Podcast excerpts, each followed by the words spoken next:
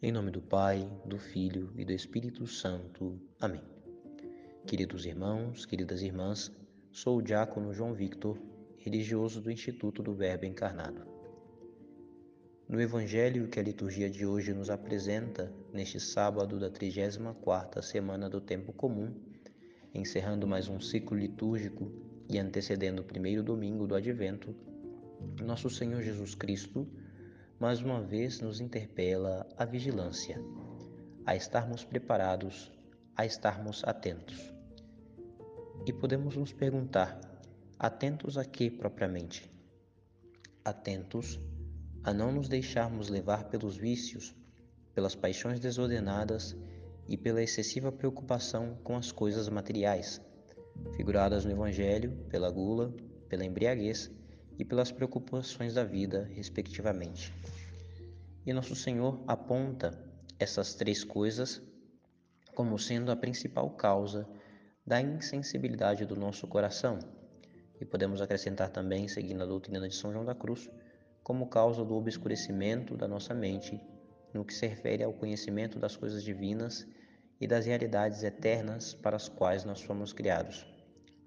E lamentável será se nos encontrarmos tão desprevenidos naquele dia que nos fala o Evangelho ou seja, o dia do juízo, tanto o juízo universal no fim dos tempos, tanto o juízo particular após a nossa morte, do qual, evidentemente, nenhum de nós poderá escapar. Pois bem, esta insensibilidade do coração, da qual fala nosso Senhor Jesus Cristo, turva a nossa perspectiva cristã da eternidade, nos tornando incapazes de reconhecer a Deus como centro de nossa esperança e como princípio e fim de nossas ações no plano temporal e terreno, e nos leva, consequentemente, a viver uma vida sem Deus. Podemos ver um reflexo disso nas circunstâncias atuais em que vivemos.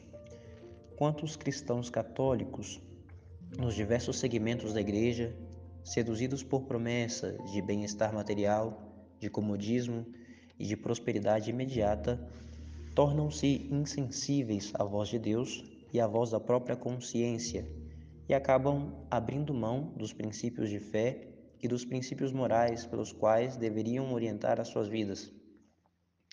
E cabe a nós também nos perguntarmos: como está o nosso coração diante de Deus neste momento?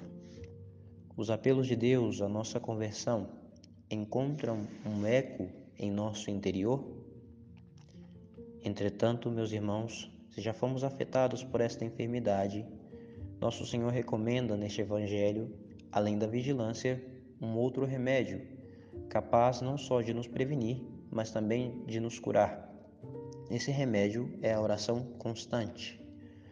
Pois, como diz Santo Afonso Maria de Ligório, ninguém alcança a salvação sem o socorro de Deus, e ninguém obtém este socorro senão pela oração.